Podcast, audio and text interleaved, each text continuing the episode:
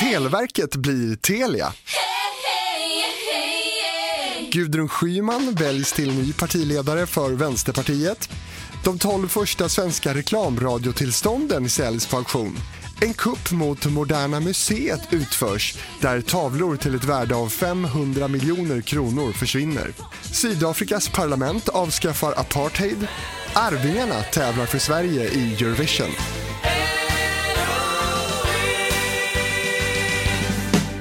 Skådespelaren Happy Jankell föds och Lennart Hyland dör. Allt det här hände nittonhundranittiotre. Då släpps också Louise Hoffstens hitplatta Rhythm and Blonde. Och när det här programmet spelas in är det trettio år sedan. Och det ska vi fira i det här specialavsnittet av Hitfabriken. Tillsammans med Louise själv så går vi igenom låt för låt på skivan och får reda på hemligheterna bakom melodierna och texterna. Hur växte albumet fram och varför blev det så hitspäckat? Och ska man alltid låta The Best Man Win? Och hur tycker hon att plattan står sig idag? Vi kör!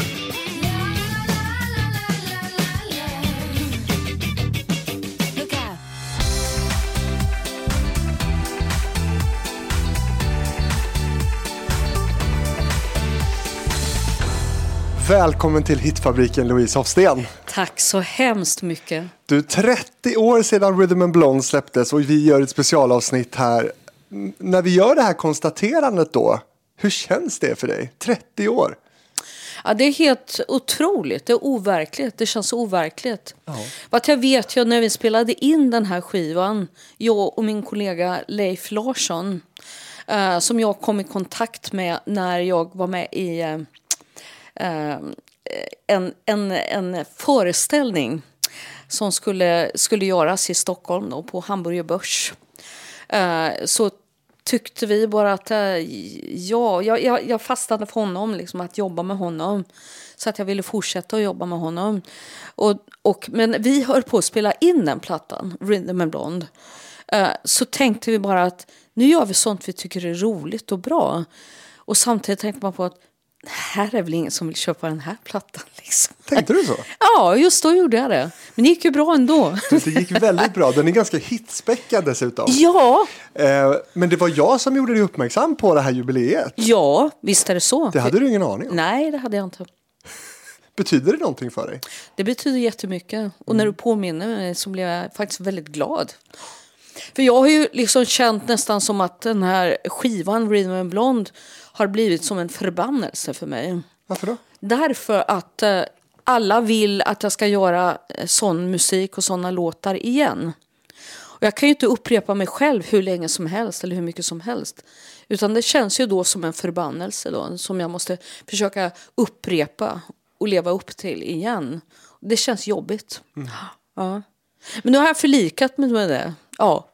Varför vill inte du göra den här typen av musik igen då? Ja, det är så här att jag... Eh, typer av musik... Nej, men jag, man, jag vill ju inte upprepa mig. Jag vill ju inte härma mig själv hela livet. Så vill inte jag leva. Men din publik har ju följt med dig. Ja, de är fantastiska. Min publik är underbar. Så det gör ju ingenting. Men, men andra, eh, eller vissa andra i alla fall kan jag säga, brukar ju göra liksom uppmärksammade turnéer och specialspelningar vid sådana här fina jubileum. Kommer du fira den här plattan på något sätt i år? Uh, är det du som har faktiskt har gjort mig påminn om det här? Jag har inte alls varit uppmärksam kring detta. Så det blir inget firande? Det beror på. Jag firar genom att släppa en egen öl faktiskt. Ah. På så sätt firar jag. Men det kan vi väl återkomma till? Ja, vi kan absolut. Prata öl, det gör jag gärna. Ja. Du, ska jag börja fråga dig här nu, så, så undrar jag, varför döptes plattan till Rhythm and Blonde? Eh, det var min tanke. För jag tyckte hur namnet kom först efteråt. Och jag tyckte att det här är den musikstilen som jag, jag, som jag vill göra. Jag vill att det ska svänga, det ska vara rytm, det ska vara... Och sen så är blond, det står för poppen. Så det är en blandning mellan blues och pop kan man säga, en slags. Och du är ganska blond. Ja, fuskblond, ska jag se känna. Ja då, absolut. Hur, hur ofta färgar du? Äh, det blir lite slinger ibland. Ja, mm, ja. Mm. Men, men plattan i sig då, du har inte tröttnat på den? Även om det är din förbannelse som du har förlikat dig med, men du är inte trött på plattan? Nej, jag tycker ändå nu när jag är ute och spelar och att publiken... Nu, senast har publiken fått önska låtar eh, från min karriär. Eller, ja. eh, och det är ju många som önskar låtar ifrån, från den plattan. Vilken är den vanligaste önskningen? Den vanligaste? Det är det som är roligt, att det är väldigt olika. Eh, folk önskar sig allt möjligt eh, från alla mina plattor. Så att det inte bara Rhythm and Blonde folk Nej. önskar. Men från den plattan då, finns det någon sådär som alla vill höra? Let Mess Man Win naturligtvis. Ja, ja. Och When the Blue Is Gone vill de önska också. Den är fin. Ja. Är du redo att minnas nu då? För nu ska vi gå igenom den här plattan. Har du ja. bra minne? Eh, nej, det har jag inte. Men jag, chans- jag gör som jag brukar. Jag chansar bara. Du chansar. Men du, ska vi börja precis innan plattan kom till då? Var, var skulle du säga att du var i, i karriären då, precis innan plattan släpptes? Uh, vad jag var då... Uh, För du hade släppt ett gäng album innan här. Det hade jag. Och jag hade ju gjort en platta i Memphis precis innan då. Uh, Message of Love hade kommit innan det här. Och sen så fick jag det här jobbet på Hamburger Börs. Lovers and Covers skulle jag göra. Och det var då jag träffade Leif Larsson. Uh, och jag blev god vän med honom. Och uh, det han som uh, sporrade mig då att börja skriva eget. Uh, så att uh, vi började jobba tillsammans med låtar. Och uh, uh, vi följde bara vårt hjärta helt enkelt. Hur etablerad skulle du säga att du var då liksom, innan den här liksom, hitplattan släpptes? Inte jätteetablerad faktiskt. Men jag var inte nybörjare. Nej. Det var inte. Ja. Det här albumet placerade sig som högst på andra plats på den svenska albumlistan. Och den här plattan, får man väl ändå säga, blev ditt stora genombrott. Så är det. Eller hur? Absolut. Trots att det då var ditt femte album sedan mitten av åttiotalet. Ja. Men hade du gått och väntat på det här genombrottet? Det är klart att det hade hoppats. Men jag vet att på den tiden jobbade jag med ett skivbolag, ett litet skivbolag som hette Rival. Och sen så det köptes upp av B M G.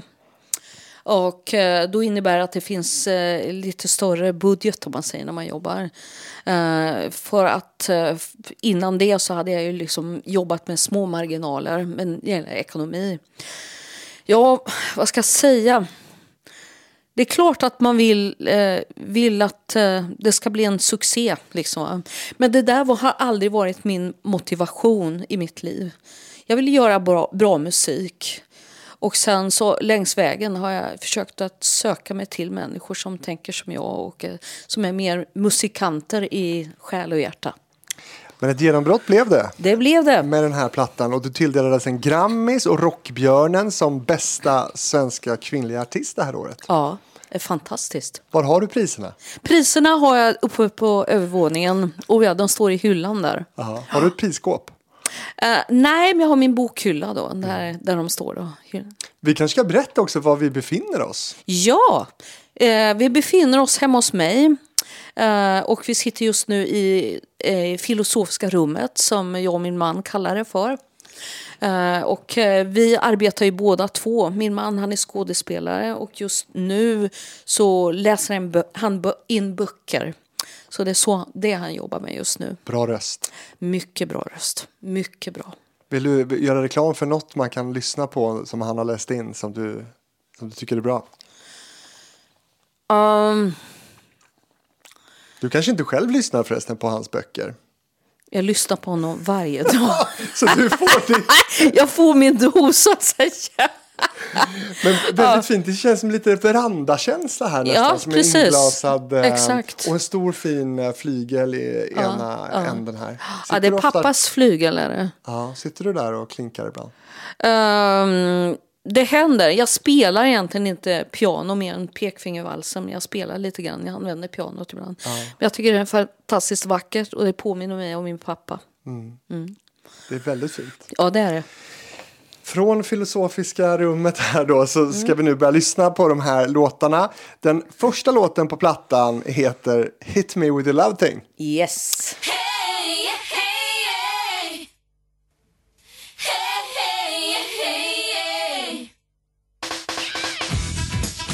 Och den börjar starkt med körer. Mm-hmm. Hur kom det sig?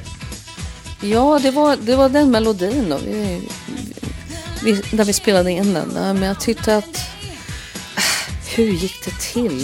Nej, men det var häftigt, häftigt att börja med det. Liksom. Ja. Men det är kul, det är jag som lägger alla körerna, så det är ingen annan. Ah, så de är liksom dubbade på ja, varandra? Ja. Så det, det är dig man hör? Ja.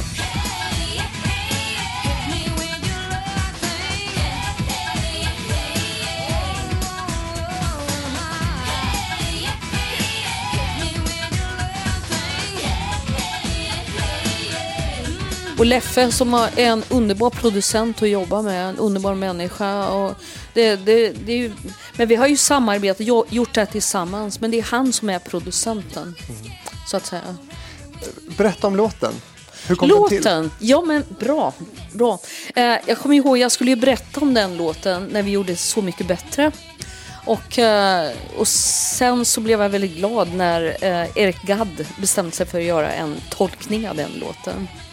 Från början, Hit Me With Your Love Thing. Man kan tolka det som en snuskig version. Eller ja, det också kan man ligger ju nära till hans. Ja, precis, exakt. Det kan göra, men det är också egentligen en kärlekslåt faktiskt.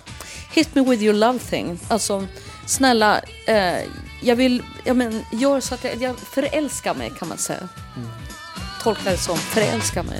In my sphere of rhythm, the meaning of existence, the unity of all life. The absolute necessity for compassion, mutual understanding, if life is to be more than simple, blunt existence. Var du förälskad här, eller hur? Uh, ja, det var jag, faktiskt. Ren inspiration från verkliga ja, livet. Ja, så var det. Based mm. on a true story. Mm-hmm, så var det. Ja. Absolut. Men du, titeln då? Hur kom den till? Uh, Hit Me With A Love Thing. Vad kom det därifrån? Det är en bra fråga. Och jag vet inte riktigt Aha. hur fastnade det kom. Men det var jag som... Det, det kom till mig. Och uh, jag vet jag tyckte bara det var en cool, cool titel, så att säga. Det är en cool låt. Ja. Freddie Wadling ja. är ju också med i en, en inläsning här. Ja. Varför blev det han? Han, därför att jag älskar Freddie Wadling. Jag tycker han är så jäkla bra. Och det är också så, jag blir väldigt lätt förälskad i röster. Röster är mitt liv. Det är därför jag blev förälskad i min man. Liksom, han har den rösten. Ja. Men med Freddie Wadling så blev jag förälskad. Och jag drömde liksom, vi tänkte... Hade, jag hade faktiskt lånat en, ett stycke av min storebror. Uh, stycke text som han hade skrivit till sin konstbok. Gud, det här blir väldigt rörigt och förvirrande. Uh, min bror är konstnär och han hade skrivit en text i hans konstbok. Och jag tänkte att uh, det här är ju perfekt att använda i Hit Me With Your Love Thing. Uh, en text om rytm. Rhythm. Mm. Och Freddie Wadling återkommer ju också eh, senare på, på den här eh, plattan. Men hur, kände ni varandra, du och Freddie, eller? Uh, hmm. Hur bjöds han in liksom, i, i ditt universum här? Uh, bra fråga faktiskt. Uh, jag vet inte om jag bara ringde honom och frågade, vill du vara med på min skiva? liksom. Jag tror att förmodligen, sån är jag. Liksom. Jag är väldigt oblyg. Jag frågar direkt, uh. jag går på direkt. Det behöver jag, inte vara mer komplicerat nej. ibland. Så jag kontaktade Freddie liksom. För jag tyckte om det han gjorde. Jag gillar Blueford två och eh, Fläskkvartetten. Jag tyckte om det hans arbete som han gör. Och så igen, jag blev förälskad i hans röst. Mm. Jag tycker det är så cool. Tackade han ja direkt då? Eh, han gjorde det. Mm. Jag blev förvånad. På stående fot. Ja, han gjorde det. Ja. Det här är ju startlåten på plattan. Mm. Hit Me With The Love Thing. Mm. Eh, hur självklart var det att den här skulle hamna först? Ja, men den kändes väldigt så här bra, som en bra start. Man blir glad. Mm. Är det och, det som krävs av en startlåt på ett album? Att man ska bli glad? Ja, liksom att... Ja. Nej, jag vet inte om jag kan uttrycka det så. Men jag, jag tyckte det kändes som en bra start. Men hur viktig är låtordningen, skulle du säga, på ett album? Jätteviktig. Det är det som jag tycker är så sorgligt nu för tiden. Att uh, det, det, man gör inte album, man gör låtar. Och det är skittråkigt att den tiden är förbi. Själv är jag ju uppvuxen med en pappa som hade skivaffärer. Så där har jag jobbat extra då i mitt liv. Mm. Uh, så jag tänker ju alltid album, om man säger. Hela. Så det, det, är liksom, det ska vara en låtordning, en album. Så är det också när jag spelar live. Så är ordningen jätteviktig.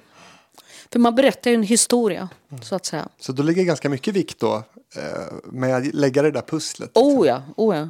Men du, din pappas skivaffär, fick han också vara med om att sälja dina skivor då? Ja, det fick han. Mm. Hur var det för honom? Han tyckte det var roligt. Nej, jag har alltid haft stort stöd av mina föräldrar. Så att det, eh, det var jätteroligt, om man säger. Det är klart att han tyckte det var kul att slå in paket med sin dotters skiva. Vilken är din favoritdel i den här låten? Har du någon sån? Del i låten? Ja. Alltså Hit Me With You Love Thing. Ja. Nej, jag tycker bäst om Freddie. Ja, det är så. Ja, ja. Klart. Ja, men det blir något väldigt härligt suggestivt när han, han kommer in här. Mm. Du, det här blev ju en riktig hit. Ja. Förvånade det dig?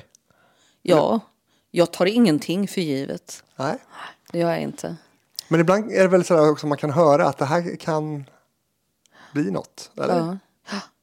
Nej, från början så, jag vet inte om jag... Eh, han, jag mitt skivbolag som jag jobbade med, de var väl inte så här jätteentusiastiska över mitt val av producent och dylikt. Men jag ska inte skvallra för mycket. Det där oh. kan vi, nej, det gör vi inte. Aha. Men hur som helst, så det var väl ingen så där... Eh, det här är eh, inte... egentligen officiellt, men sitter jag och pratar med dig uh, så det blir ju officiellt. Nej, men det, det, var, det, det var ingen sån här, till en början så var det ingen som var så här överlyckliga uh, uh, över mitt val av producent och uh, låta från början, därför att det här är ju någonting som kom sen när folk, när det blev en hit, om man säger. Men det var ju en efterkonstruktion hos människor, säger jag. Fast det är väl en klassiker att skivbolag innan någonting är klart har ja. massa åsikter om ditten och datten. Oh ja, och sen oh ja. när det blir succé, ja då blir det lite annat ljud i oh själva. Ja, så är det. Så var det. Kan jag tänka mig. Ja, men jag fick kämpa för det här. Ja. Oh ja. Du, då går vi vidare på ja. plattan till låt nummer två och vi ska dra ner tempot lite, men det blir inte mindre svängigt.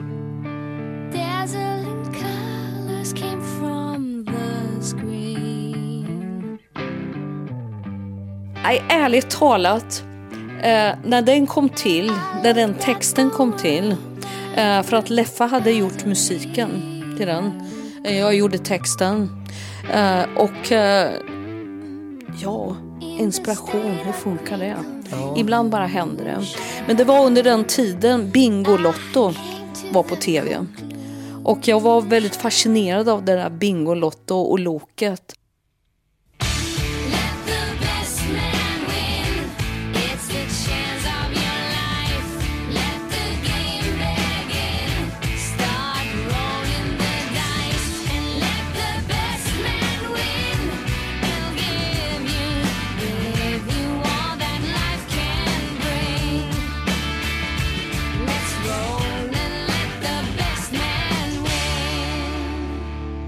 Eh, också människor som medverkade i Bingolotto. Och jag var fascinerad av att människor, alla de som vann en massa pengar och grejer, de såg inte så glada ut.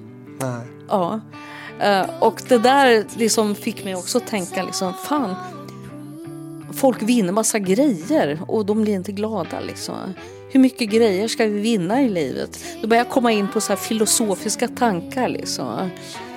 Och det är så den texten kom till, så att säga. Uh, Men det är ju fantastiskt att den här hitlåten är inspirerad av Bingolotto. Ja, det är det. Det är helt sjukt egentligen. Ja, men jag berättade det för eh, dem på redaktionen på eh, Så mycket bättre. Så, så den kom ju inte med. Eller, det var ingen som tolkade den. Nej, Nej. Det är ju konstigt. Nej, det är inte konstigt. Tycker du inte? Ja, jag nej. Vet, din, din liksom...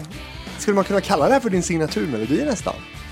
Ja, men jag ville egentligen inte att den skulle vara med Så mycket bättre. Så det, jag tror att det var jag som styrde lite där. Varför? Därför att jag tyckte att det finns ju massa andra bra låtar. Ja, det gör det i och för sig. Så att, men gillar du inte den här? Jo, jo det är klart jag gör. Ja. Men så, jag gillar ju andra låtar också. Ja, sant. Mm. Och så fick den här vara lite i fred, ja. Kan man ju säga. Ja, ja. In the state of great confusion I have come to the conclusion att let the best man win då. Mm. Det, ja. Är det så tycker du i livet? Att man ska låta the best man win. Hur mycket tävlingsmänniska är du? Nej, jag är ju inte det. Det handlar ju inte om det. Nej. Nej. Det är egentligen, egentligen är det lite ironi också. Mm. Mm. Hur blev mottagandet av låten? Eh, av den låten eller skivan? Ja. Nej, det, den blev ju min största hit. Den blev min största hit. Och det här, jag hade ju inte haft några hits tidigare då. Så att det här var lite av chockartat om man säger. Så jag, det var lite jobbigt rent mentalt sådär. Att, oh, hjälp, att nu händer det. Vad chockade dig? Nej, men också det här att det blev så stort. Jag var absolut inte beredd på det. Det är klart att jag tyckte det var roligt, men jag var inte beredd på det. Och sen just att bli så uppmärksammad. Du var överallt? Ja, det var jag inte beredd på. Det är klart att jag tyckte det var roligt, men det, det tog väldigt mycket tid och kraft för att få allting att sjunka in, självklart. Det här är ju då kanske din största hit, och får vi konstatera också andra hitten i rad mm. på albumet. Ja. Hittills. Ja. Kommer fler. Ja. V- v- vad tror du gjorde att låten blev så stor? Att den är catchy. Den är catchy. Och uh, Leif Larsson som är min mentor uh, som har skrivit mycket musik i sitt liv liksom, uppmuntrade mig att börja skriva. Uh, han... Uh, Nej, vi, vi hade ju liksom våra musikaliska förebilder om man säger dem, som vi ville på något vis göra någon mischmasch av mm. när vi gjorde musik och låtar. Mm. Men Leffa har alltid varit väldigt uppmuntrande. All, jag, jag, jag, jag har honom att tacka för mycket. Och det har du gjort? Ja, ja. Det är dags att lyssna på låt tre av tretton på, på ditt album nu. Mm. Eh, det svänger bra. Och vad låten handlar om då? Jo, en vadderad B H. Ja, just det.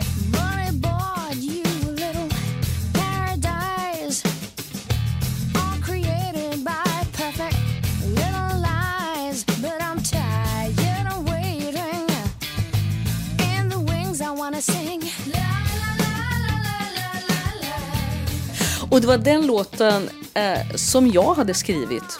Och jag hade spelat den för Leffe.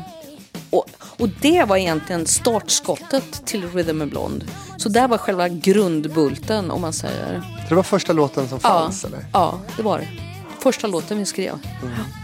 Och igen, Leif Larsson uppmuntrade mig liksom. Han liksom, mm, okej, okay, han har ju öron om man säger. Ja.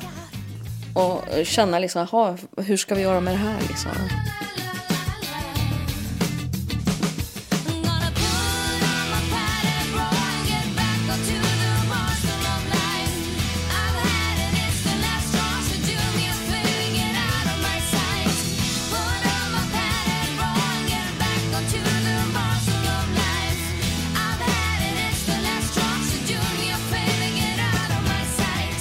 Det är faktiskt många låtar som, som äh, låter bättre på engelska ja, som denna då. Precis, hade exakt. Hade inte varit möjligt att göra en svensk nej, översättning nej, av nej, nej.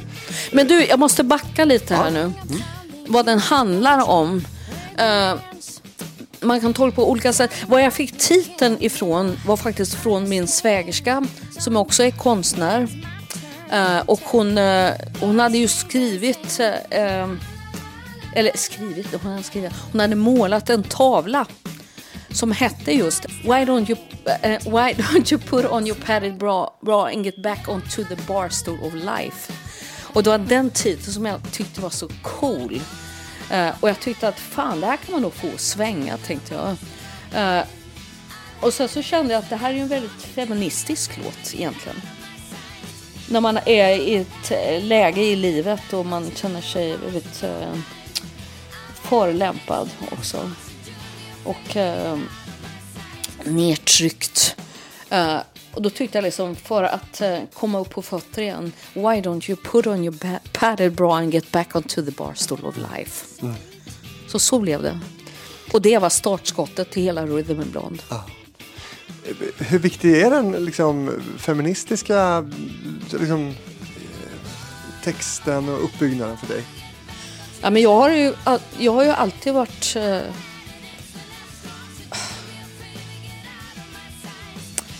för att kvinnor ska få plats i världen.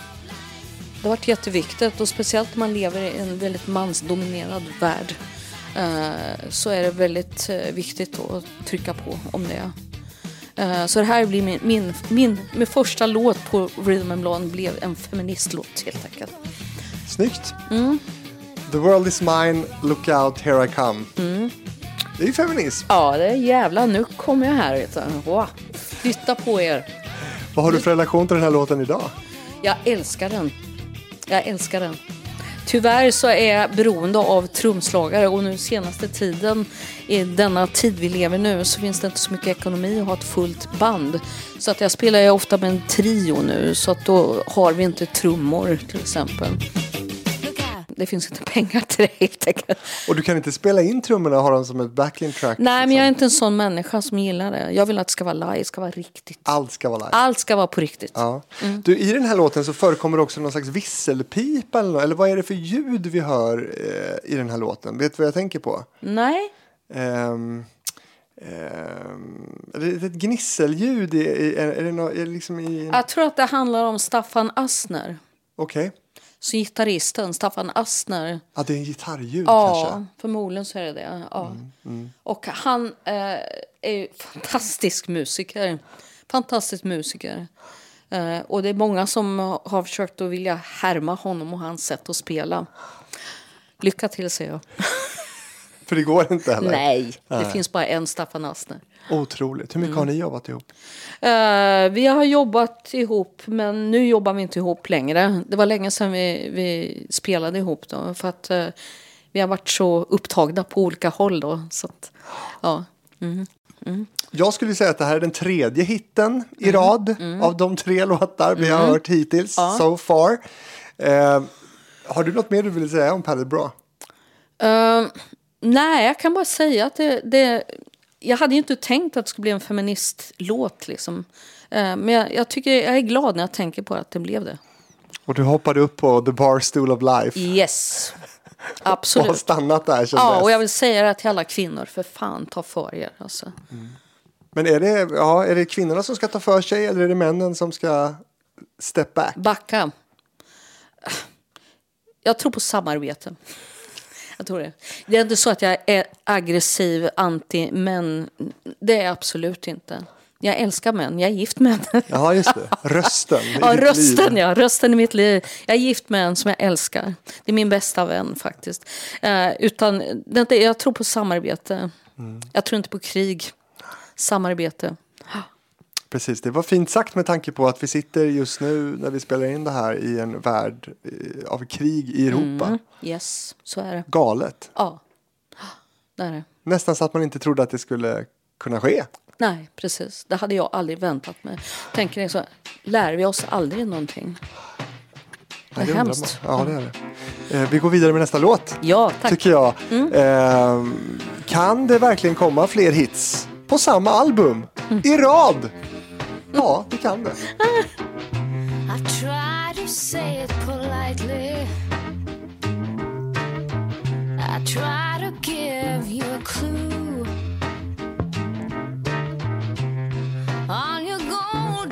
Åh, Never Gonna Be Late. Jag vet inte om jag kan det faktiskt. Mm. Hur den låten uppkom, den texten. Uh, ja, det var Leif Larsson då som hade gjort musiken. Och eh, sen så hade han gjort en, en ful text på den. Eh, och så skrev jag om den. Eh, för att jag ville att den skulle handla om någonting annat. Eh, men nu blir det lite privat nämligen om jag skulle berätta ja. vad den handlar om, om hela vill. historien.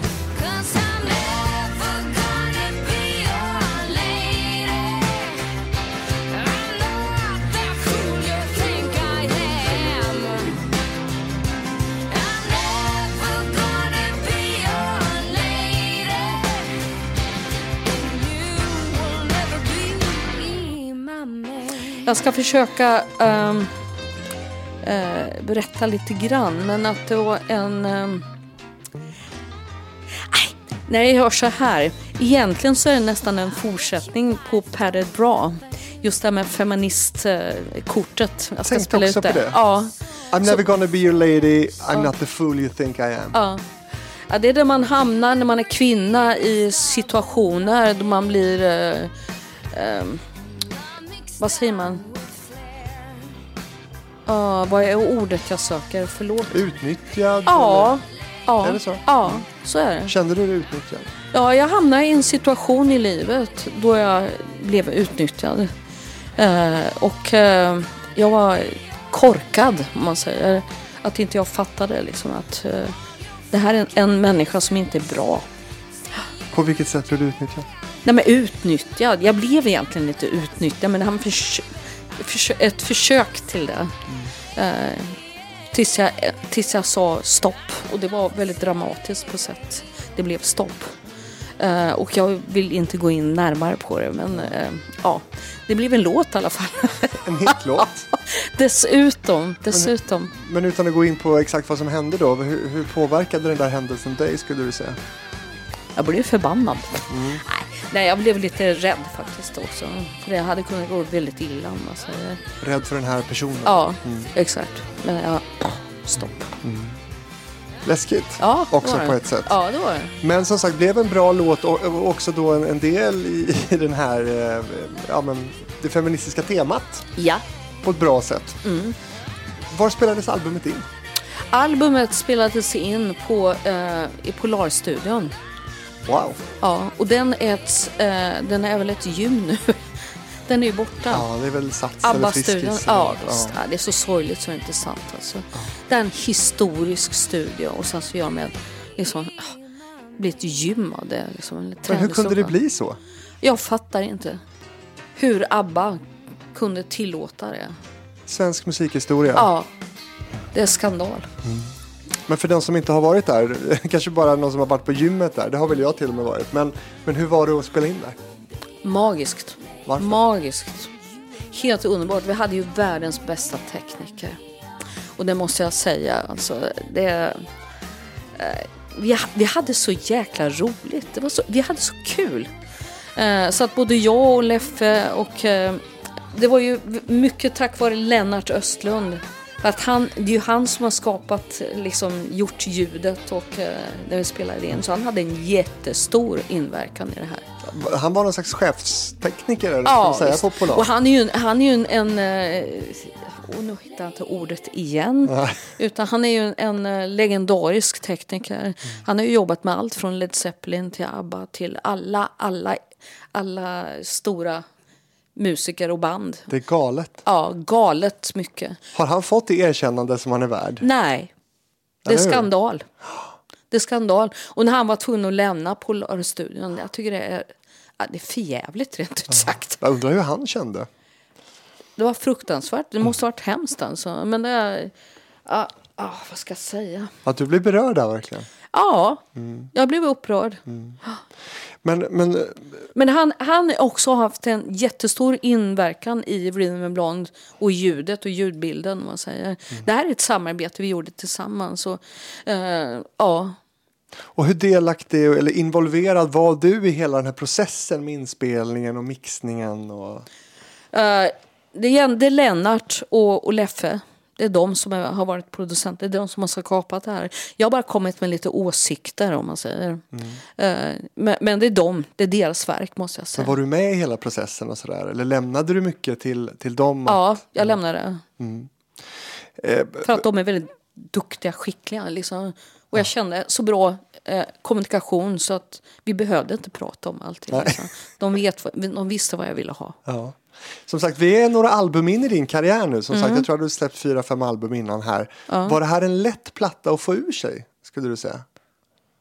Nej, lätt platta. Nej, det är ingenting som är lätt. Nej, Nej det kan jag inte säga. Uh, det enda är att ja, vi hade väldigt roligt. Mm. Uh, det är väl en platta som jag, jag all, sällan haft så kul under inspelning. Men det tog sin tid alltså? Ja, Ja, tid. Nej, faktum är att när jag jobbar i studion så är jag ju ganska känd för att jobba snabbt. Jag tycker inte om att det ska bli långdraget. Jag gillar att jobba snabbt.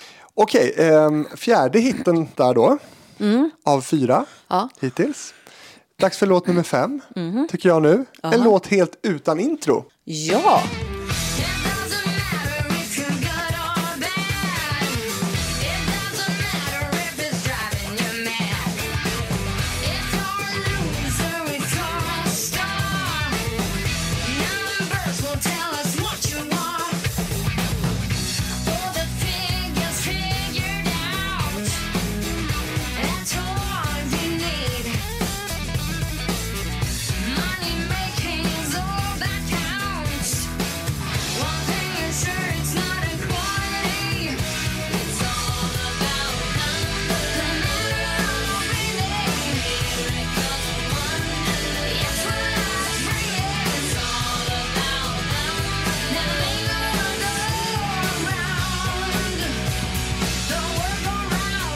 en av de låtar som jag har liksom återupptäckt, kan man säga, ja. i arbetet med det här programmet. Mm. Skön låt.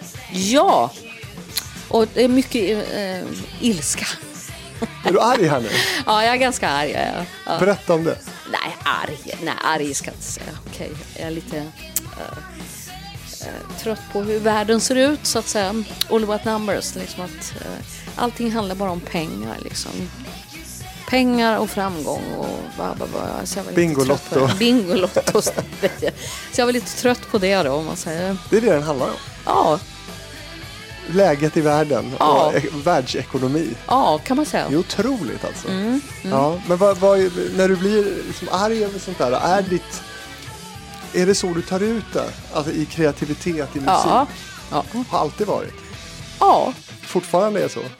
Eh, s- fort. Jag kan inte hårdra det, men att eh, just då var det så. Mm. Eh, men den här låten då, vad, hur står den sig idag, tycker du? Som sagt, jag tyckte, återupptäckte den som riktigt bra. Alltså. Ja. Nej, men jag tycker den står så bra. Spelar du den fortfarande? Eh, jag, så sagt, jag spelar inte den live nu för tiden, om man säger. Eh, utan att det är igen, då är behov av ett större band, om man säger. Utan, eh, men jag känner också, jag, jag vill inte upprepa mig. Och eh, det är klart att jag, jag lyssnar till min underbara publik eh, och vad de önskar sig och vad de vill att jag ska spela. Men den låten tillhör inte just den gruppen av låtar som min publik ofta vill önska. Nej. Kanske ja. Efter det här då? Ja, kanske. Så faktiskt. Då får vi på något vis hitta ett sätt att repa in den. Och, ja, vi får se vad som händer.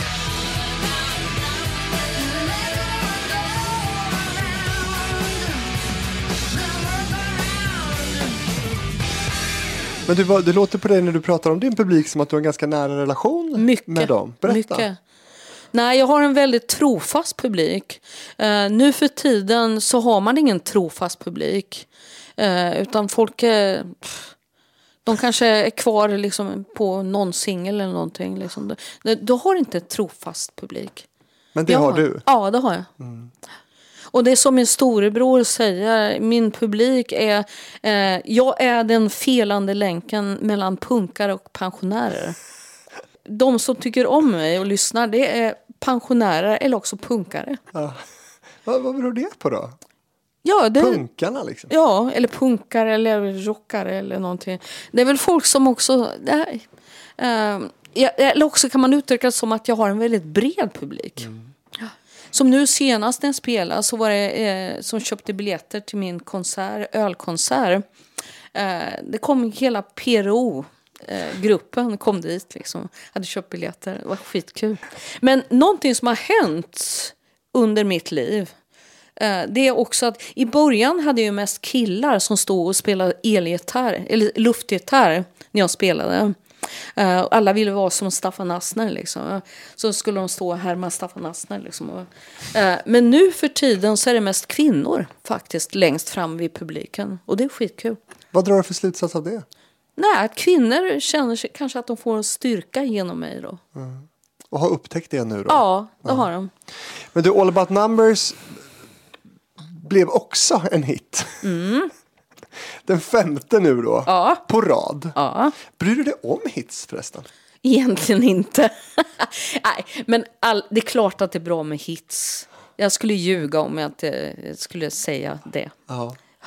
Nej, det är klart att det är kul. När... Det är bra för plånboken. Ja, naturligtvis. Också. Naturligtvis. Det här är också på en tid, nittiotre, då, då folk köper album. Ja. Man får radiospelningar. Ja. Det blir ganska mycket ekonomi kring ett sånt här album. Så är det. Vad, vad har du dragit in på albumet? Vet du det?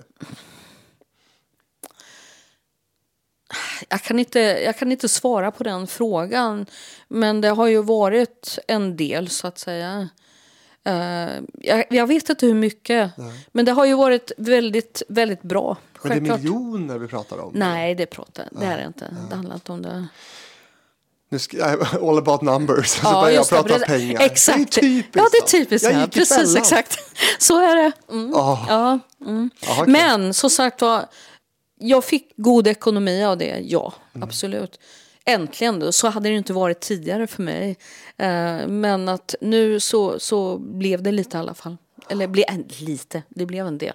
En del kommer ju ihåg sådär något man köpte eller gjorde för de där mm. första stora pengarna man drar in. Kommer du ihåg något sånt? Mm, nej, nej, nej, så... Nu, nej, jag tror jag först, köpte min första lägenhet i Stockholm. Mm. Eh, för en del av de där pengarna som mm. jag drog in. Vad en bra investering. En del, ja. Nu ska det bli blues. Jajamän. Och vi drar ner tempot ordentligt mm-hmm. och ger oss rakt in i ännu en låt utan intro. Mm-hmm. The burning cigarette guarded your mouth from me kissing you with your hands in your pockets declaring that it's all over and through. When the Blues Gone, eh, alltså med Louise Hoffsten från Rhythm and Blonde. Mm. Vad har du för relation till den här låten? Den låten... Um, ja, det var Leffes idé att jag skulle börja a cappella, den låten.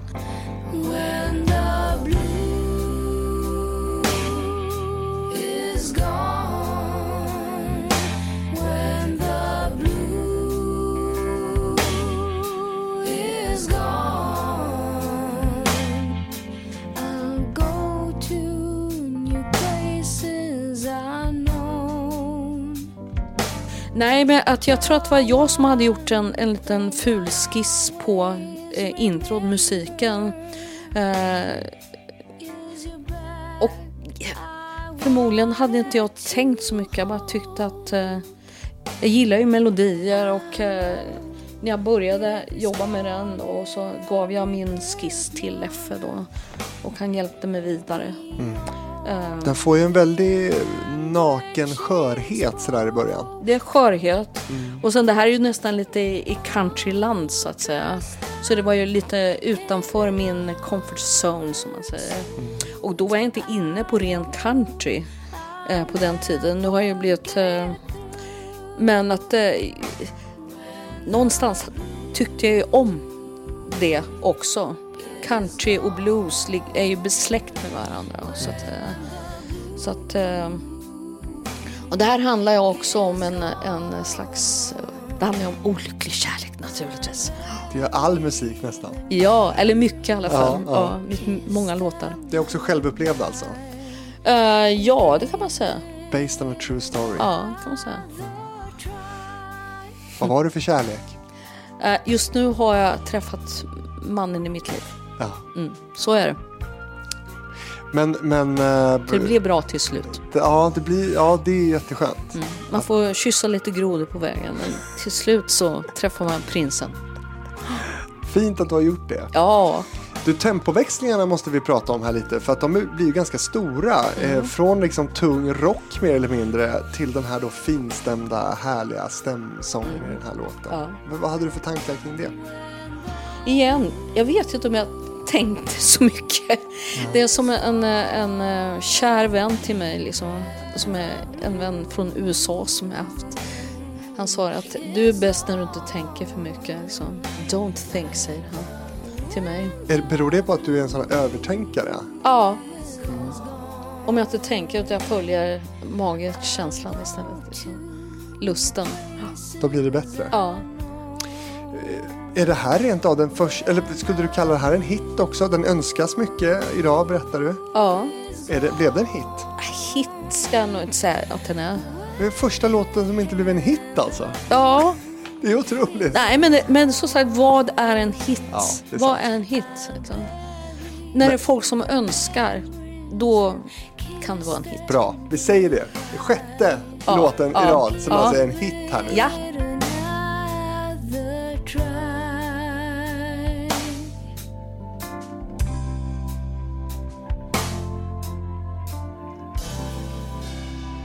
Hur mycket lyssnar du på den här plattan idag? Jag lyssnar inte på den. Du gör aldrig det? Nej, Nej. Det gör jag inte. Lyssnar du på någon av dina egna liksom, plattor eller album? Uh, jag gör det också när jag ska sätta, göra en låtlista eller uh, när jag ska ut och spela. Det är klart att jag måste lyssna då. När du måste? Ja, det, det måste jag. Och ibland bara nostalgiskt kanske jag, jag lyssnar om det är något jag vill höra igen. Och sånt. Men jag är ingen sån här person som tycker om att upprepa mig. Jag gillar inte det. Bara vidare ja. hela tiden. Ja. Vi går också vidare till, till låt nummer sju då på Louise Hoffstens album Rhythm and Blonde som alltså fyller trettio.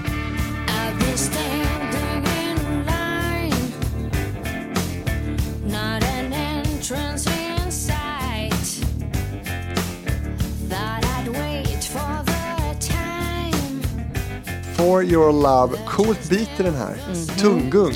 Yes. Vad minns yes. du av den här låten då? For Your Love. Ja, det här är ju en låt där eh, Leffe har största eh, eh, gjort det största arbetet med, så att säga. Det var han som började eh, skriva den låten och så ja, jobbar vi vidare på det tillsammans då.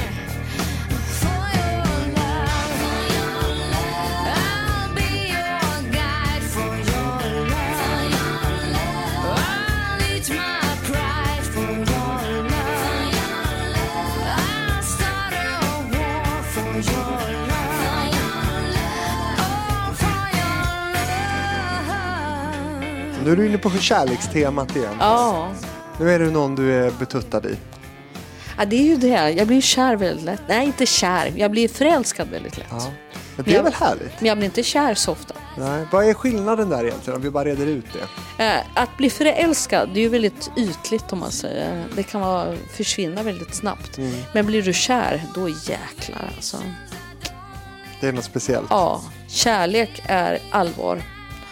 Det kanske vara ett helt liv. Men att vara förälskad, det, det är väldigt flyktigt. Men att man också då kan bli kär många gånger, det är ju härligt. Mm, det kan man bli. Man kan bli det. Mm. Du spelar ju som sagt en del live. Är det här en låt som skulle kunna dyka upp på dina konserter? Uh, den hade jag tänkt på så mycket, men det är möjligt om du säger det igen. Jag lyssnar på min publik. Ja, jag vet inte, den är, den är jäkligt tung den här alltså. Ja, den är svängig. Men det kanske också är som du säger, du kan, det kanske krävs lite större setup för det, eller? Ja, ja. Det, jag upptäcker också när jag lyssnar på den här att det är mycket snygga körer mm. i låtarna, bland annat ja. den här då. Hur valde du kör? Vilka är det som körar? Ja, det är jag som körar. Du gör alla körer själv? Alla körer på hela plattan. Varför valde du att göra så? Ja, det var Leffe ja. som tyckte att jag skulle göra. Det, det är det som också bidrar till soundet på skivan. Jag tror att det är så också, det blir lite anknytning när folk ska beskriva att skivan är en blandning mellan Jimi Hendrix och ABBA. Mm. Och det ligger någonting i det faktiskt. Men jag tror också det här med Rhythm and Blonde, Blonde, det här pop. Pop och sen blandning mellan pop och Jimi Hendrix liksom. Uh, och det här med att jag gör, gjorde, har gjort alla körerna, det har också uh, bidragit till soundet på skivan så att säga. Har du sett Jimi Hendrix? Tyvärr inte. Tyvärr inte. Jag har sett många och min pappa uh, han jobbade ju extra ibland och recensera musik då i Linköping för Östgöta Korrespondenten. Så att jag har ju fått hänga med honom väldigt mycket när han är ute och ska recensera musik. Uh, så att det har varit jättekul. Men jag vet att uh, pappa uh, han har alltid varit väldigt öppen uh, för olika musikstilar och olika olika musik. Det är klart att jazzen är närmast hans hjärta och Louis Armstrong och så. Men han är väldigt så där, öppen för, för olika musikstilar så att säga. Mm. Och han tog med min storebror och lyssnade på Beatles. Uh, och han förstod då att ah, det här är nog ett band som kommer bli väldigt stora. De kommer nog vara en länge. Det kan man han, säga. För han hörde kvaliteten i det. Mm. Han hörde... Mm. Uh, men jag kan inte släppa Jimi Hendrix här nu. Han, Jimi Hendrix var ju mycket i Stockholm mm. eller flera gånger i alla fall ja. mm. och jag kan heller inte släppa att han har en son som bor i Stockholm, James Hendrix. Just det, det här är ju rykten liksom. Ja, det stämmer ja. Finns en och, James Hendrix. Så du vet det alltså? Ja, visst. Och det är alltså Jimmy som hade en liten session där med någon dam då. Ja. Eh, och på, på bilder på James Hendricks eh, från när, när eh, hen, säger jag, ja. eh, var yngre, så var han väldigt porträttlik sin pappa också. Eh, och jag, ja, precis. Och jag har länge försökt få tag i James Hendricks, för det var varit Aha. väldigt kul att höra om, om James relation till då sin biologiska pappas ja. musik. Har inte gått. Ja, det hade varit väldigt spännande. Det hade varit väldigt spännande. Mycket spännande. Du ska, du ska lyssna på låt nummer åtta av tretton mm. på albumet nu. Ja. Den heter New Religion. Ja. A little boy with a big blue eyes, think it rains when heaven cries. He'll have an interesting talk with a bird, a conversation without a word.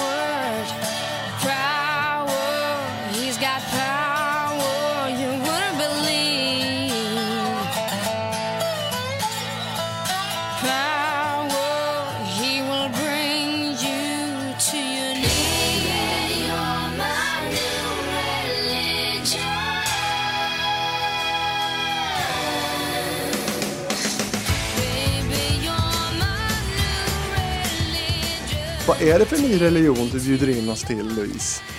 Jag bjuder in till kärleksreligionen. Ja. Ja. Och det här var min ex-man som jag var jättekär i. Och ja, den, låten, den här låten är till honom i stort sett. Jag har skrivit det faktiskt också. Vem är din nya religion? Och, ja. Men, för vi pratade ju om styrkan i kärleken tidigare. Ja. Är att jämföra som i en slags styrka i en religion. Ja. Menar du? Ja. Men jag, jag var lite för... Jag, jag, äh, vad ska jag säga? Jag dyrkade honom lite äh, för mycket, så att säga. Om, äh, därav denna religion. Alltså ohälsosamt mycket. Ohälsosamt, ja. Ja, det är ju inte bra. Nej, det är inget bra. Nej. Men då, det finns ju alltid sätt att ta sig ur, ta sig ur religioner också. Det, så kan det vara. Avhoppare. Ja, så, jag är avhoppare. Och, och så blev det. Ja. Men du, det här med, du har varit inne på det några gånger själv, det här med det privata. Alltså, mm. det känns ju som att du är väldigt personlig, eller kanske till och med då redan privat i dina texter. Ja. Hur mycket tänker du på det där liksom? Och, och men balansen. Fol- men folk vet ju inte. Folk vet inte det, de lyssnar på det. Nej. Jag vill ju att de ska kunna liksom göra sin tolkning. Mm. De vill att, jag vill att låtarna ska betyda någonting för dem. Eh, vad det betyder för mig och hur de har uppkommit, det spelar ingen roll. Liksom. Men du tycker ändå inte att det kan bli för Nej. privat? Liksom? Nej. Nej. För det är ändå, det står för sig själv på ett ja, sätt som låt. Exakt, exakt. Mm. Jag är inte ensam eller unik där. Liksom. Jag bara förmedlar. Vi ökar takten lite igen, mm. tänker jag. Mm. Och hamnar i skivans enda riktiga duett. Mm-hmm.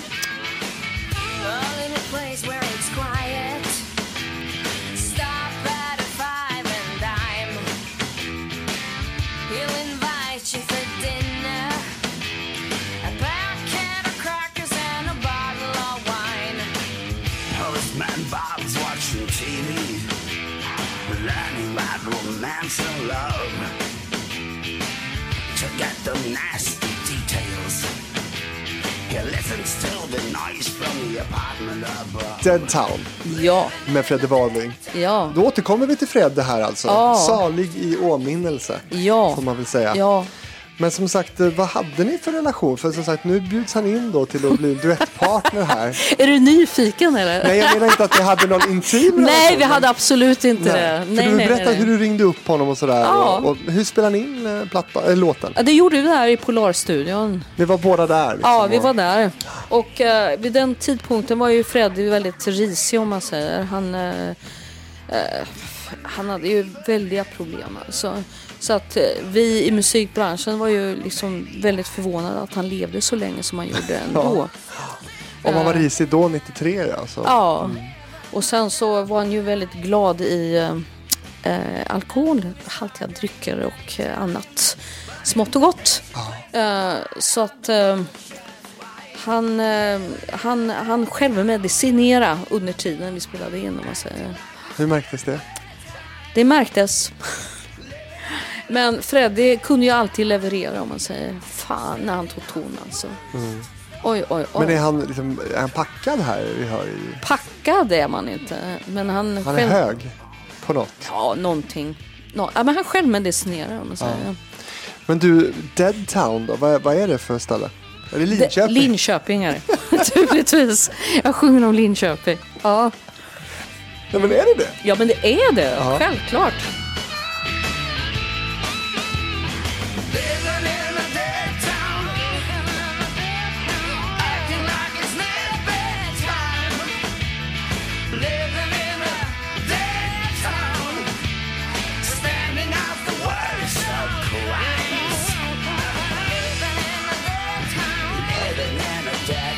Det, är död. Det var en död stad när jag växte upp där. Nu är det trevligare faktiskt. Ja, nu är det väl håll igång i Linköping. Ja, precis. Det är. Men då var det en död stad. Växa upp där. Var dött. Var det därför du tog det därifrån? Ja.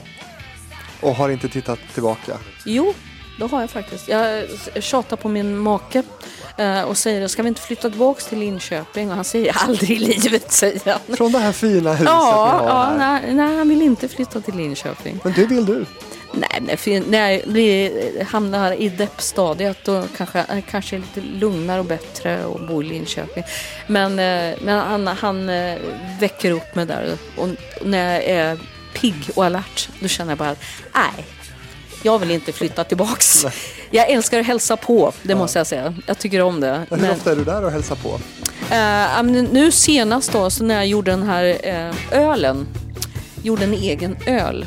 Just då... Då var jag där och spela. Och så går vi till en låt som skulle kunna handla om mig. Mm.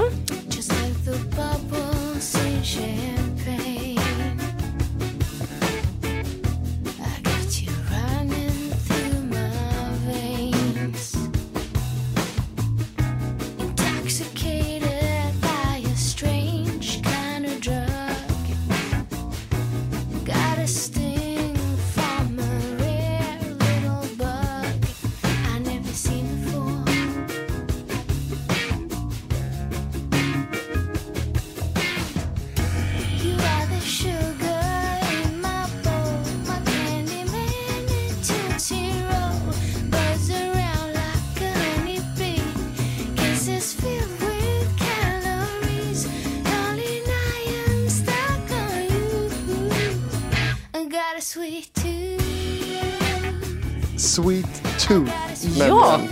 Eh, men den här låten handlar inte lika mycket om godis som en het relation, va? Um. Eller? Det är lite sex i den här. Ja, ja. Vad ska jag säga? Ja, ja, vad ska jag säga mer faktiskt? Eller säger det mer om mig?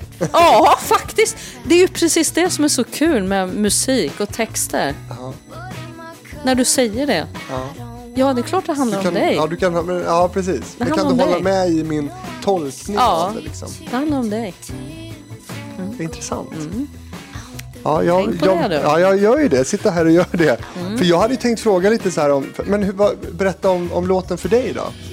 Jo, men med socker. Freddie, han självmedicinerar och jag självmedicinerar också med godis. Och jag är en väldigt god... Han är en stor godisgris. Eh, och det är inte hälsosamt. Men jag försöker skärpa mig och försöker eh, eh, inte äta så mycket. Det är inte nyttigt. Vad är det för godis du gillar, Louise? Jag älskar choklad. Jag älskar saltlakrits. Jag älskar eh, lakritstuttar. Nej, ja. Nej, nu kommer jag, nej, nu kommer jag in på något annat spår där. Det var inte nej. sex i den här låten, sa vi. Nej, jag, jag tycker om eh, geléhallon, jag tycker om, jag tycker om allting remmar. Säger du jungfrubröst? Jungfrubröst, ja. Och där har du en påse jungfrubröst, eller? Nej, men kolla här. Ja, får se. Choklad och mm. lakrits i en boll. Jättegott. Det där är genialt. Ja. Det där är genialt. Får jag, får jag ta en? Absolut. Åh, gud vad gott. Det är klart vi ska äta lite godis här nu. Ja, tack snälla. Jag kan förse dig med, oh. med godis mm. om du behöver. Gud, vad god den var. Mm. Det är liksom salt mm. eh, på utsidan och så säger det choklad genialt. Och lakrits i liksom. Mm. Så gott. Återfinns. Jag gillar det också. Ja, jag älskar. Åt... Jag är ju en sweet tooth, precis som du. Mm. Den här återfinns oftast i... Eh, den här som vi äter nu. Den mm. återfinns oftast i naturgodishyllan. Mm. Kan man ju lura sig och tro att det är något nyttigt man mm. äter. Mm. Det är det ju förmodligen inte. Nej. Men har det här varit... Har det varit ett problem det här med godisätande? Har du ätit för mycket sött? Uh, ja, man blir ju äldre. Och när man äter godis nu för tiden, det är ju inte bra liksom.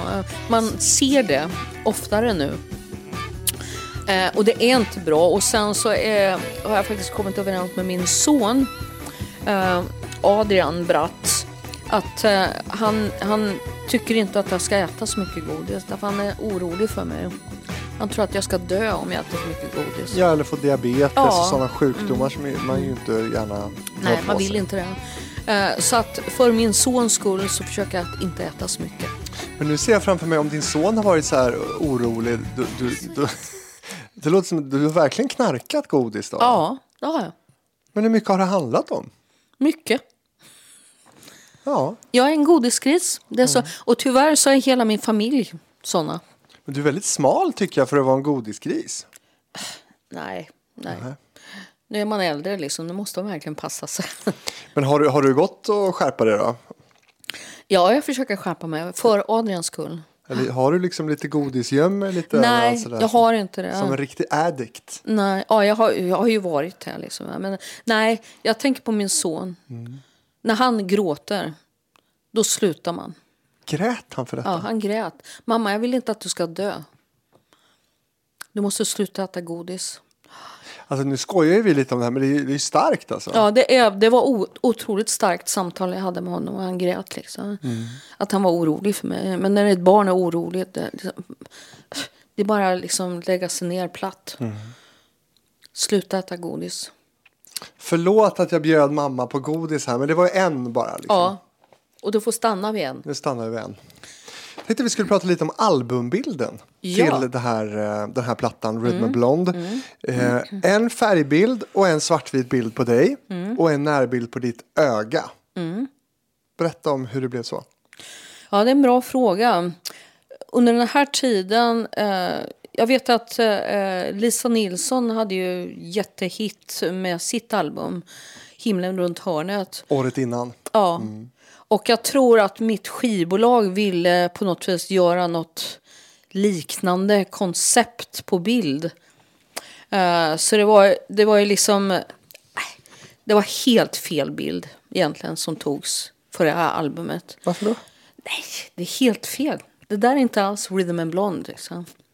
Det där, jag ser ut, som någon sa, jag ser ut som en tysk tv-hallåa på bilden. Det är, inte, det är inte den skivan liksom. Men, men det, det har blivit ett skämt. Det har blivit rätt roligt faktiskt. Tyska har helt... Tänk på det när du tittar på bilden liksom. Ja. Kommer inte kunna tänka på någonting annars. Nej, exakt. Men tysk tv, då behöver ju inte vara fel. Men, men inget fel på dem. Men, men vad, var det, vad hade du velat? Vad hade du sett framför dig att det skulle ha varit då? Uh, jag hade mer velat ha en lite rockigare bild. Mm. Mm. Rockigare eller bluesigare liksom. Det här var helt fel liksom. Så kan det gå. Ja. Men då hade vi en liten svartvit bild där också. Då, som ja. Är, ja. Det här med att ditt öga mm. är med, bara ditt öga ja. På en bild. Vad betyder det? Vad symboliserar det? Att jag är arg. Jaha. Mm. Din ilska. Ja, det här är ilskan. Ditt öga mot världen på något mm. sätt. Mm. Precis. Vidare nu från sötsaker till mer kärlek. Mm.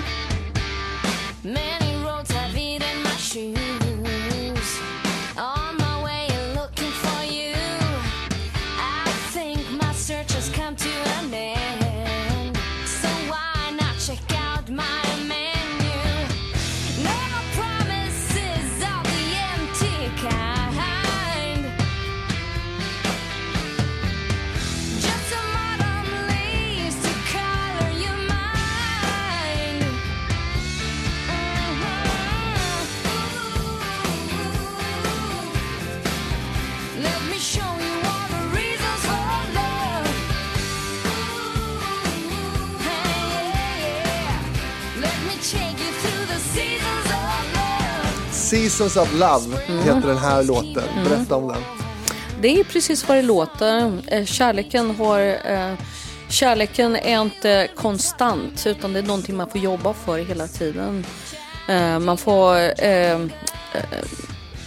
vad säger man, analysera den varje dag. Det är ingenting som man, man kan ta för givet att den ska finnas för evigt. Det där är någonting man måste jobba för jämt. Bara för att du är gift med någon till och med. Så, så det är någonting som du ständigt måste, måste bearbeta. Men Seasons of Love, vad, mm. vad ja, men det blir det också som en, en Seasons. Kärleken har ju också olika årstider. Eh, det är ju det den berättar. Att det kan vara kallt och deppigt ibland. Ja. Och ibland är det en härlig julidag. Ja, så kan det vara. Mm. Du Fint. Är så poetisk. Det är ju du som är det. Nej, du är det. Va?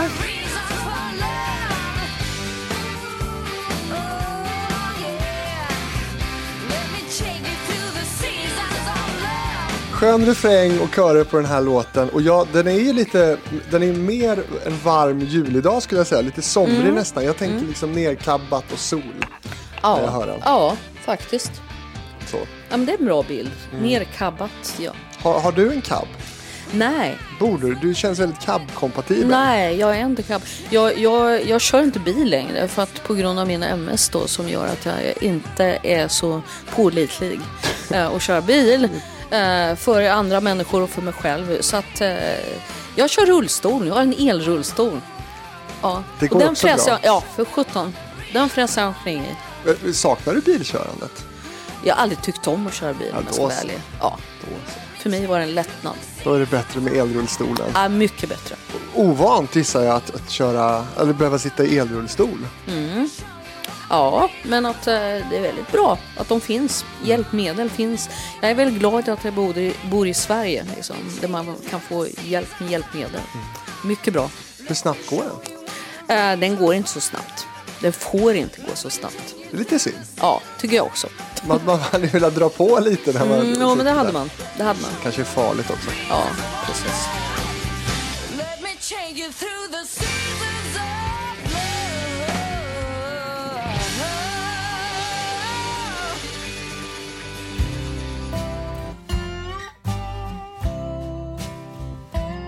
Du, eh, vi ska till näst sista låten på plattan nu. Mm. Den heter Forbidden Fruit. Ja.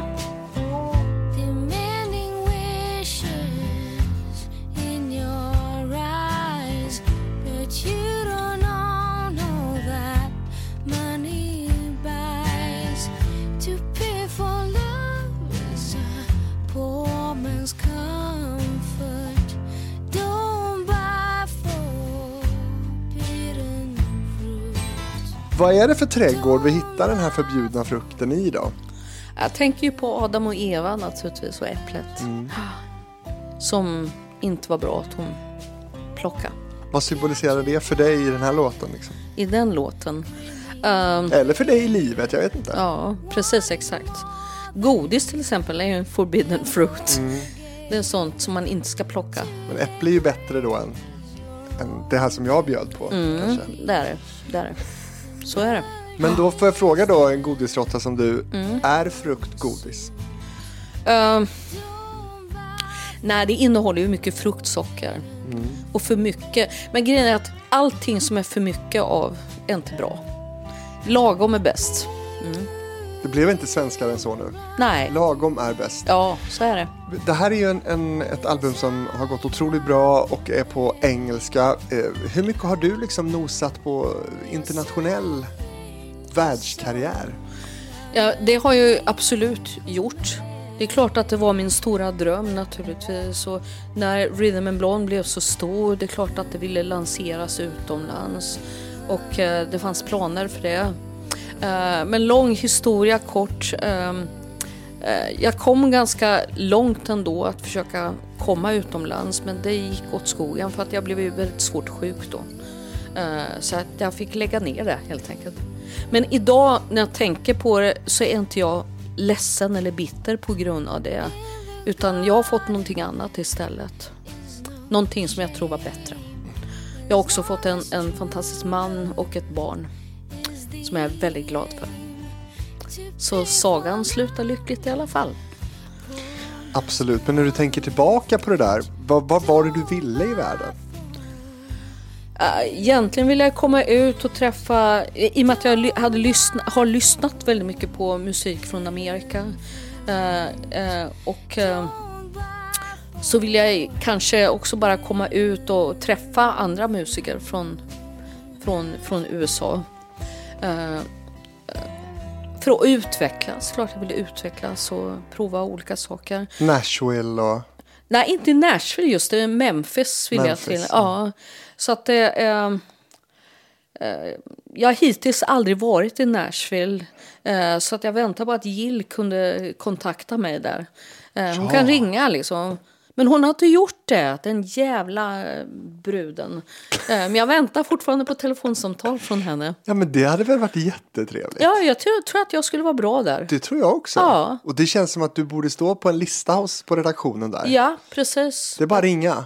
Ja, jag så tyck- kommer du. Ja, jag säger det, men vad bra, då säger jag det till dig liksom. Hon kan skicka det som ett slags eh, eh, eh. budskap till Jill. Ja. Via Hitfabriken. Ja, exakt. Jill Jonsson har heller inte varit med i Hitfabriken, så hon är också välkommen till mig. Mm-hmm. Så att nu har vi skickat många meddelanden ja. till Jill här. Ja. Vi har jobbat Jill och jag också. Jag tycker om henne, hon är en jätteschysst tjej liksom. Så att det... Och en av Sveriges häftigaste röster. Ja, naturligtvis. Alltså. Nej, men hon är jättebra, men jag väntar fortfarande på telefonsamtal.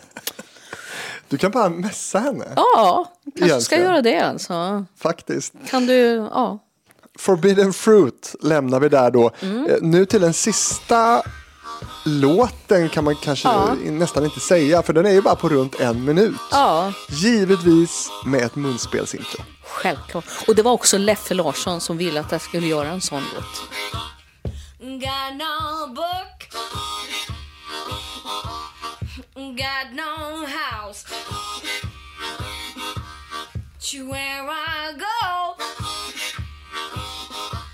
to conceal my doubts.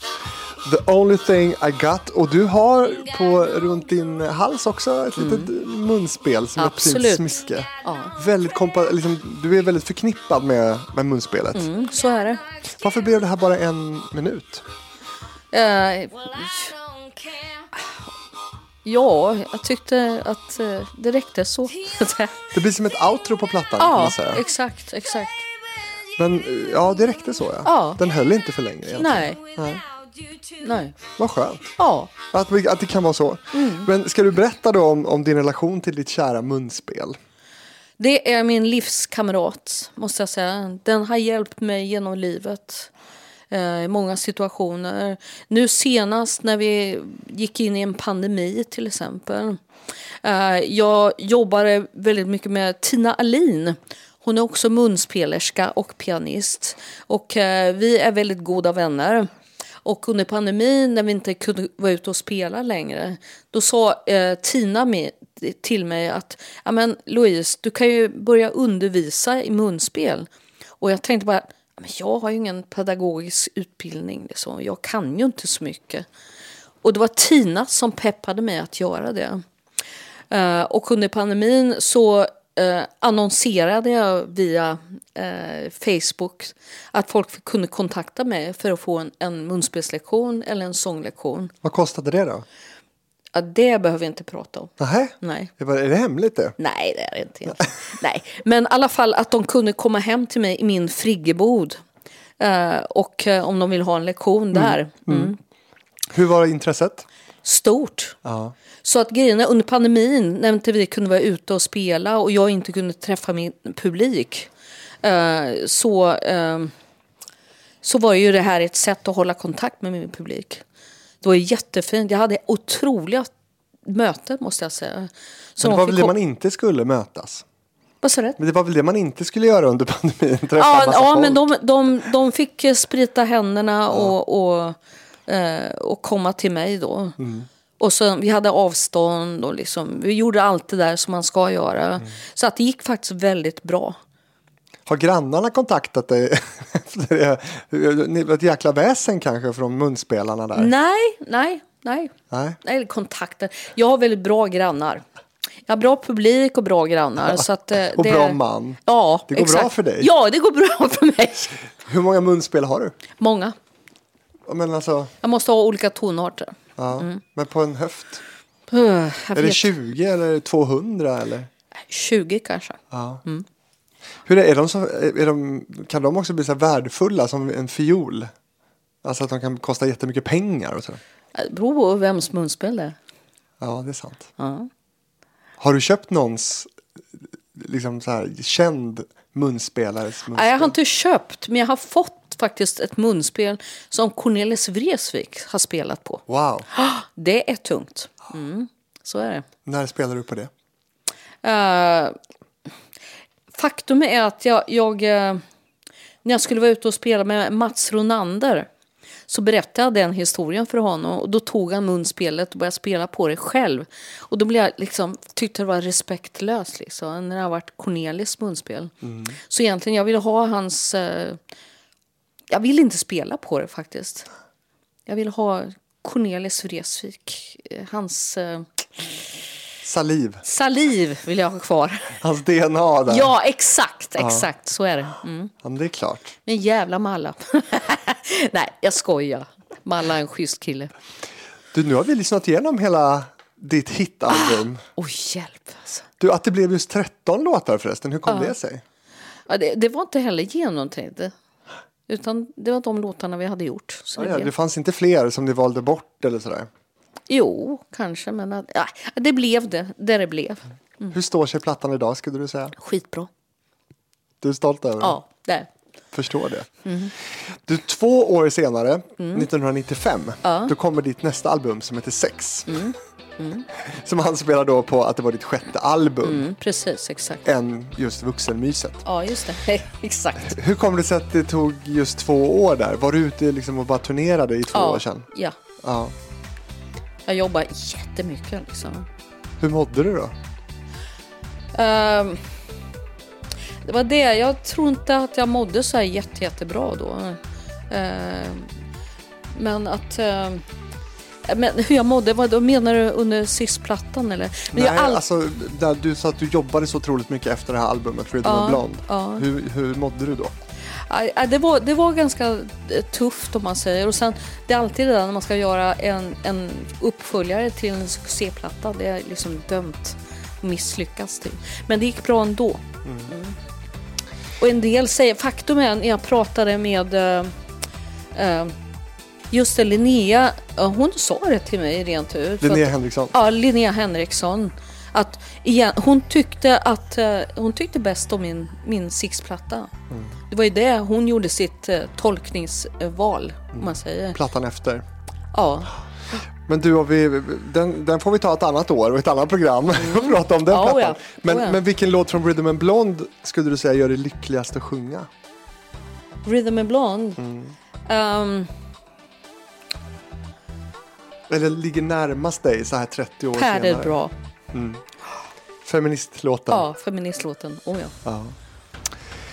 Åh, vad kul, Louise. Vilken ära för mig att få komma hit hem till dig och den sitta och prata om det här. Mig, den ära för mig. Det här är så roligt om du bara visste. Ja, hur var det här för dig? Fantastiskt. Mm. Och jag är så glad att jag får träffa dig och sitta och prata med dig. Gulligt. Ja, jag är jätteglad. Eh, och du som lyssnat på det här, vill du kontakta mig, då gör du det på fabrikspost at gmail dot com, och sen så får du gärna följa med och hitta Hitfabriken på Facebook och Instagram, eh, och följa med eh, den här podden eh, digitalt där. Louise Hoffsten, tack så jättemycket för att du ville vara med. Tack snälla, tack för att jag fick vara med.